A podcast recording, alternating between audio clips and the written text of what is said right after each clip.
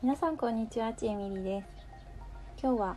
私がうつ病を再発した理由ということについてお話ししていきます。うつ病は一度かかると再発する可能性が50%もあると言われるほど再発しやすいと言われていますよね。そしてかかるごとにその再発率は増えていきます。私も2回ほど失敗しています。そこで今日は私がうつ病を再発した理由についてお話ししますので再発しないための皆さんに参考になればと思います。1つ目は薬を飲むことをやめた。これは弾薬と言われているものですね。初めに言っておきますがうつ病で自己判断で代役することは絶対ダメだと思います。なぜなら私は2回再発していますが2回ともいきなり弾薬して再発したからです。また下記のように専門の先生もまた次のように専門の先生も弾薬やは再発の原因になると言っています。これは新宿ストレスクリニックさんのホームページからもらってきたものなんですけれどもうつ病の再発の原因は次のような理由と言われています。自己判断での代役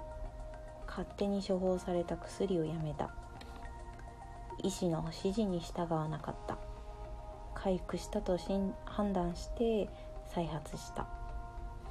薬物療法の場合は副作用を伴うこともあり副作用という理由から治療を途中でやめることにより離脱症状に苦しむケースもあるようです。私の経験談としては1回目は学生から社会人への環境が変わり新しい病院を探すのが面倒で辞めてしまいました。また環境が変わったことでストレス源から離れることができうつ病が完治したと錯覚したためでもあります。2回目は給食を終え復職した際主治医から「もう来なくて大丈夫」と言われたためでした。その時自律神経失調症と診断されていたこともあり主治医は完治したと思ったのかもしれません。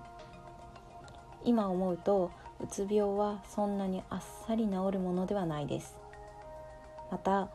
精神科や心療内科で出される薬は原薬など徐々に減らしていくのが当たり前なのですが知らなかったんです。知らないって怖いなとつくづく思います。2つ目の再発した理由。完治したと思って頑張りすぎた。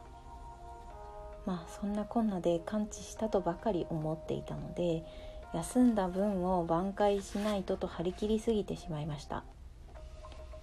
給食など一時的に休むとフル充電されたように感じてしまうのですがそもそも体力の上限が下がっている状態なのでまた苦しくなってきて再発といった感じでしょうか。今は焦れば焦るほど前に進めないと感じているのですがうつ病はメンタルの風邪みたいなものと例えられるくらいなので風邪のようにすぐ治ってしまうと考える人は多いと思います。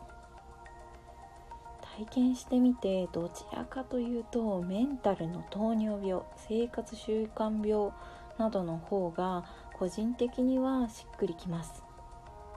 最後にうつ病を再発してみて知っていれば防げることもあったと思うので少しでもうつ病にかかり始めの方に届けばと思います。最後までお聴きいただきありがとうございました。もしこのトークが気に入った方は是非リアクショングリップサブスク登録をお願いします。この番組では主に私のうつ病経験やうつ病の人に役立つ情報を配信しています。Apple、Spotify、Google などのポッドキャストでも聞くことができます。Twitter、ノートもやっていますのでぜひフォローお願いします。以上、ちえみりーでした。今日も良い一日をお過ごしください。